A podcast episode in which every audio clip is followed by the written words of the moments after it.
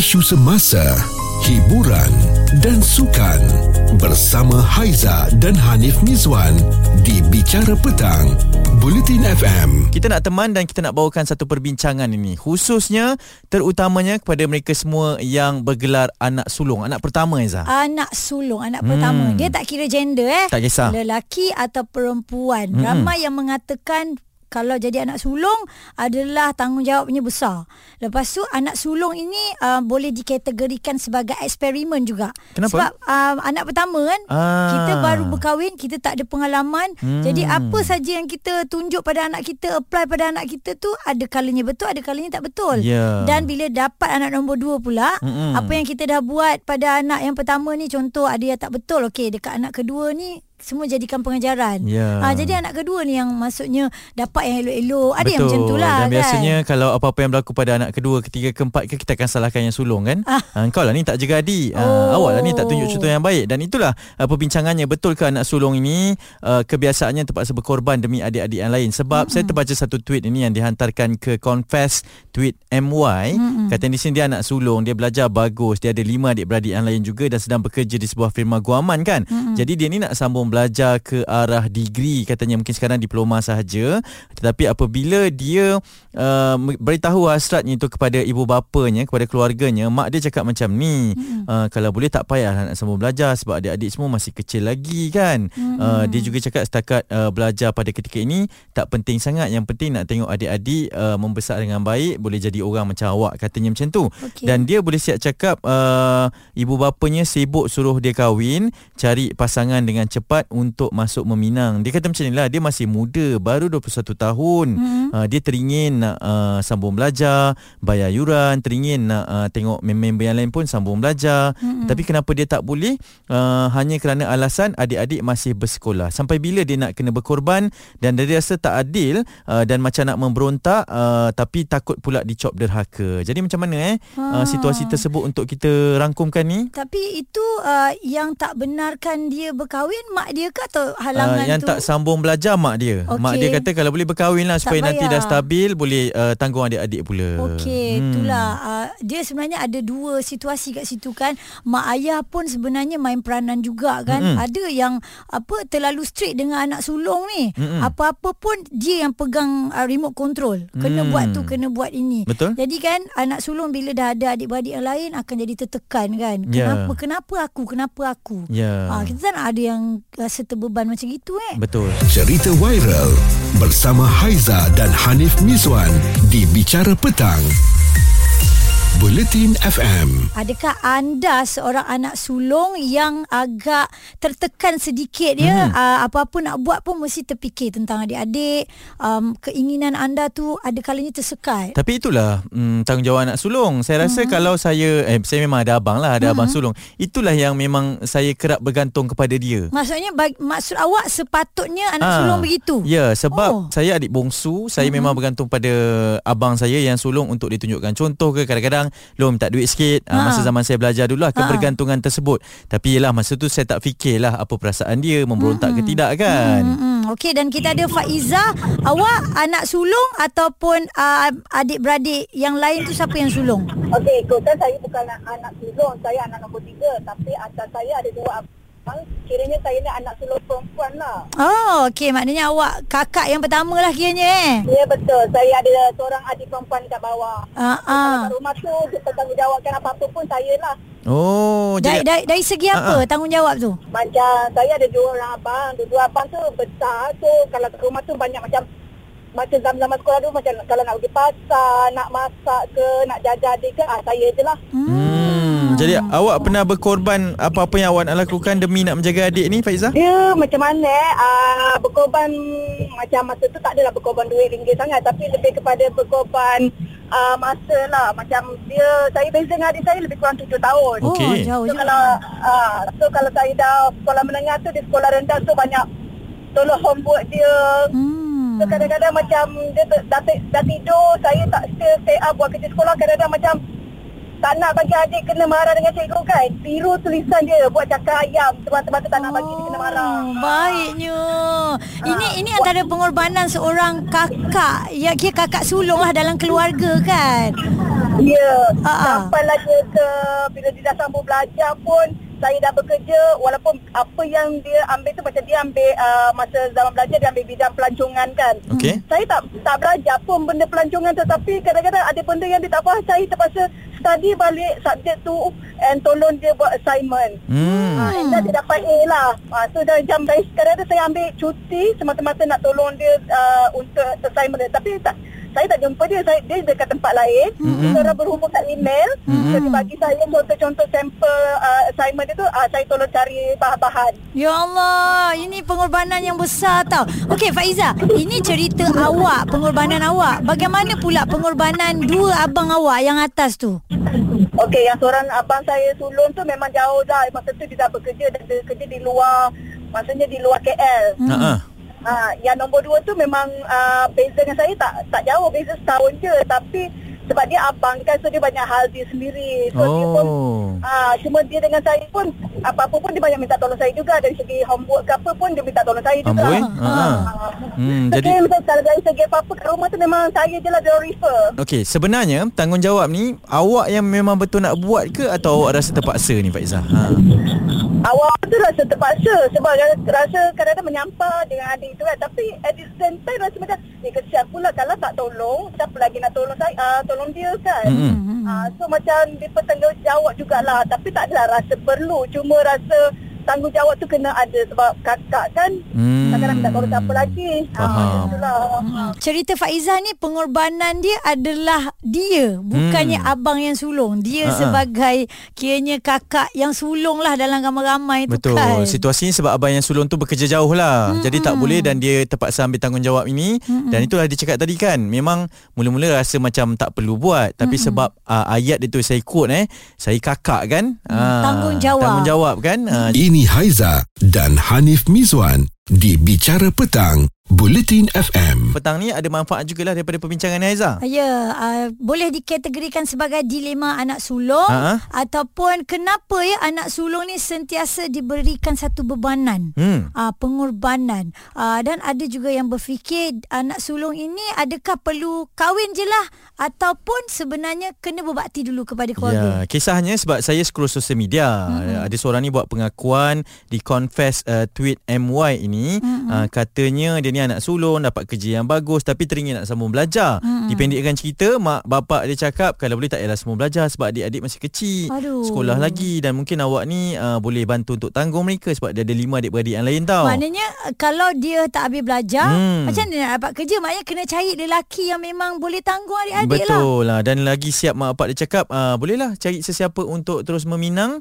uh, Bagi stabilkan dulu Dan boleh bantu untuk besarkan adik-adik Ini dilema anak sulung Dia rasa tertekan Dia rasa dia berhak untuk ada kehidupan sendiri Berhak untuk sambung belajar Berhak untuk uh, Yalah Buat apa dia nak buat lah kan Tapi lah Itu antara tanggungjawab juga Bagi saya sebab awak ni anak sulung Bagaimana kalau jodoh yang dia kahwin tu uh, tak dapat nak tanggung adik-adik dia Ah, sekali. Uh, ya. Sebab tanggungjawab dia untuk tanggung dia tu mungkin lepas lah. Hmm. Uh, lepas tu dia pula tak habis belajar. Kan Hmm. lagi terbeban. Okey. Dan kita tengok ada WhatsApp ini. Rafia kata, saya anak sulung perempuan. Cakap eh Hampa yang anak sulung perempuan Boleh dapat rasalah Apa yang aku rasa Dia kata Okey. Hidup sebagai anak sulung Bebanan dan pemikiran kita berbeza Aku dilatih untuk jadi tegas Untuk jadi garang Dan worst aku tak pandai nak pujuk orang Dia kata eh Hmm. Aku hidup dikelilingi oleh anak-anak tengah Bongsu dan sebagainya Memang kalau ikut psikologi Anak sulung ni dia suka kawal Dan dia tak pandai sangat nak express Dia punya rasa sayang Betul. uh, kepada yang lain adik-beradik lain tapi kalau hampa perasan kasih sayang dia sering diberikan dengan cara yang tersirat Hmm, Itu dia, Okay, ha? dan saya dapat jugalah uh, reply di Twitter ni yang mengatakan bahawa okey ini ini sangat bernas eh.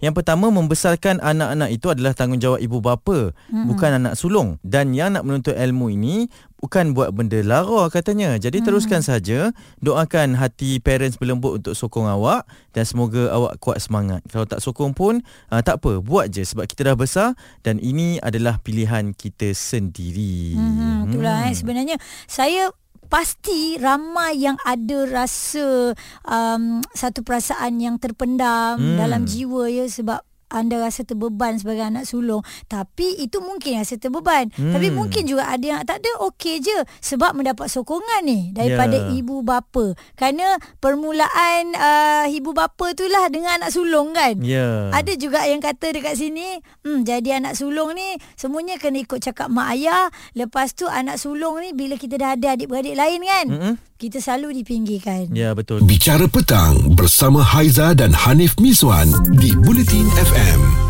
Itulah isunya berkenaan dengan anak sulung ini dilahirkan memang kalau pertama kali dapat kan anak anak pertama ni mm-hmm. uh, memang ditatang disayang betul-betul mm. uh, tapi bila dah besar bila ada adik-beradik uh, mereka lah yang dituntut buat pengorbanan ni. Saya tak faham, mungkin mm-hmm. Haiza pun tak faham sebab kami ni bukan anak sulung. Ya. Uh, kita ni ada abang, ada kakak kan mm. yang banyak berkorban untuk kita dan kita ada Kak pemanggil Noh. ni Kak Ya, Noh. hmm. Kak Noh anak sulung ya Kak Noh? Ya saya. Hmm. Ha, Okey, sebagai anak sulung perempuan, tanggungjawabnya bagaimana? Besar ataupun uh, mungkin berbeza dengan anak sulung lelaki kalau kita lihat? Kalau ikut an- anak sulung perempuan lagi besar tanggungjawab. Anak lelaki ni kadang-kadang ada yang boleh uh, orang kata macam mana eh uh, perempuan ni lebih mengerti lah sebab kalau macam saya Hmm. uh, ayah saya meninggal Mhm. so uh, mak yang jadi ayah lah kepada Mhm. kita orang ni semua Faham. and then adik pun masa tu kecil lagi baru 3 tahun uh, masa ayah meninggal tu so tanggungjawab tu memang terlalu berat lah semua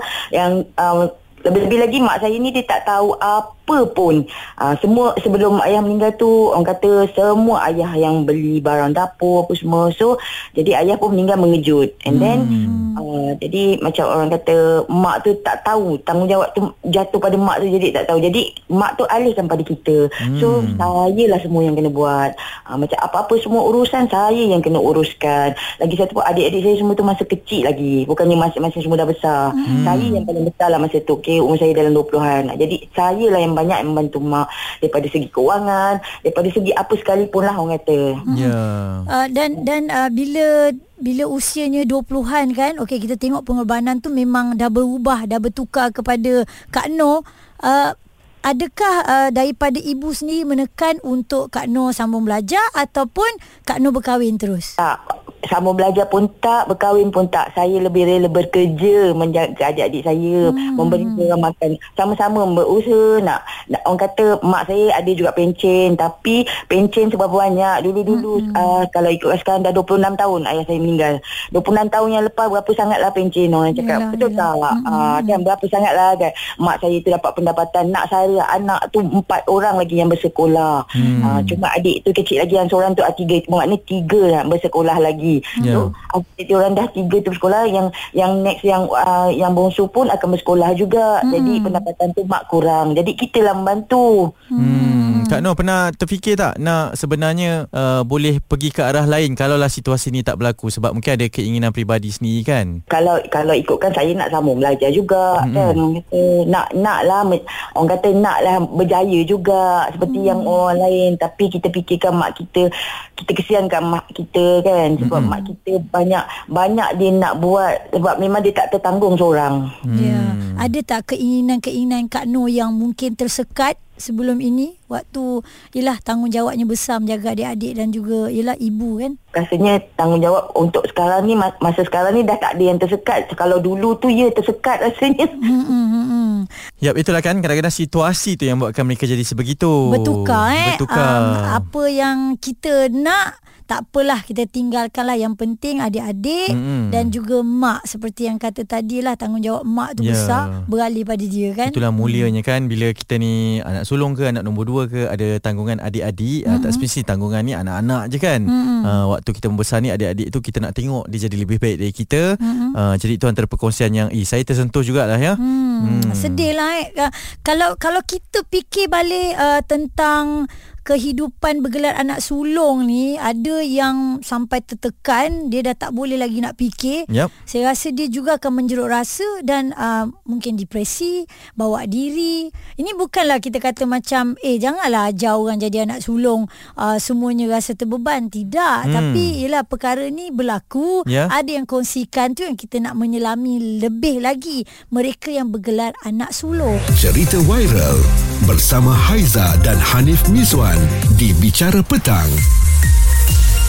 Buletin FM. Kita masih lagi sedang cuba untuk memahami dilema sebenar sebagai anak sulung mm-hmm. uh, kerana ada juga perkongsian lah yang kata terpaksa berkorban kerana situasi uh, tapi ada yang meluahkan ini di media sosial saya tengok dia berkorban kerana permintaan ibu bapanya ah. untuk menanggung adik-adik yang berada di bangku sekolah lagi kan mm-hmm. dia anak sulung ada lima adik-beradik yang lain dia masih lagi muda dia nak sambung belajar tapi dinasihatkan oleh ibunya supaya untuk terus bekerja cari pasangan kahwin jadi stabil dan membantu membesarkan adik-adik yang lain. Jadi dia memberontak ni Aiza. Kita hmm. rasa memang macam tak patut tapi kalau situasi sebegitu itulah ya. tanggungjawab seorang anak yang pertama. Tapi itulah dia rasa, kita tak rasa. Ha. Tapi saya pasti dilema ni bukan saja berlaku pada anak sulung je tau. Anak bongsu pun melalui benda yang Kenapa? sama. Kenapa anak bongsu? Bongsu dilema dia pula um, tak dibenarkan kahwin mungkin um, jodohnya orang luar. Okay. Tak boleh daripada luar negeri yang dia duduk. Sebab, Sebab uh, apa-apa pun nak mak dekat dengan mak. Ah. Uh, mungkin juga jodoh dia tu kena mak dia kenal, saudara mara kan gitulah. Saya Yelah. ini yang saya rasalah. Ah itu nanti dilema yang lain kita Ah, akan kita kongsikan. tukar, okay, Ah, sebab sekarang kita dapat juga beberapa komen kan. Ha, Ah. yang ini daripada Ifan dia cakap saya ni uh, masalahnya sebagai anak sulung saya jadi takut nak kahwin. Kenapa? Sebab komitmen perkahwinan tu bukan mudah ya. Ini berdasarkan apa yang saya nampak daripada Mhm. keliling saya. Pak cik mak cik saya yang bercerai-berai, ipar dua yang selalu mengumpat belakang. Setiap kali balik raya bergaduh nak tengok family masing-masing pun berkira. Kadang-kadang jealous jugalah dia kata bila nampak ada uh, family ataupun uh, sepupu-sepupu yang rapat kan. Mm-mm. Uh, jadi untuk anak sulung ni saya rasa uh, saya tak rasa terbeban dek kerana mak ayah. Saya rasa terbeban nak kahwin bila saya nampak situasi di sekeliling saya. Okey. Ah ni dia tak salahkan family lah. Mhm. Mm-hmm. Eh ini lain pula cerita dia. Betul. Kita ada tanyakan juga di Twitter uh, @britain_fm. Kita tanyakan apa sebenarnya dilema sebagai anak sulung kan. Ada yang hmm. menjawab uh, kepada persoalan yang kita tanyakan ini. Sebagai anak sulung, hmm. kita ini boleh tolong tapi itu bukan kewajipan eh. Tolong mana yang mampu. Hmm. Lagi-lagi kalau ada adik kecil tapi parents dah berusia. Ya. Uh, dia cakap uh, sebab dia pun anak sulung, mana tahu suatu hari nanti apa-apa terjadi dekat parents, kita anak sulung memang kena take over, okey? Hmm. Uh, jadi dia kata bertabahlah ini adalah uh, tanggungjawab sebagai anak yang pertama. Tapi dia kata juga kalaulah ekonomi ni paras bawah hidung tak payah nak buat anak banyak-banyak pula. Ini satu komen yang lain eh.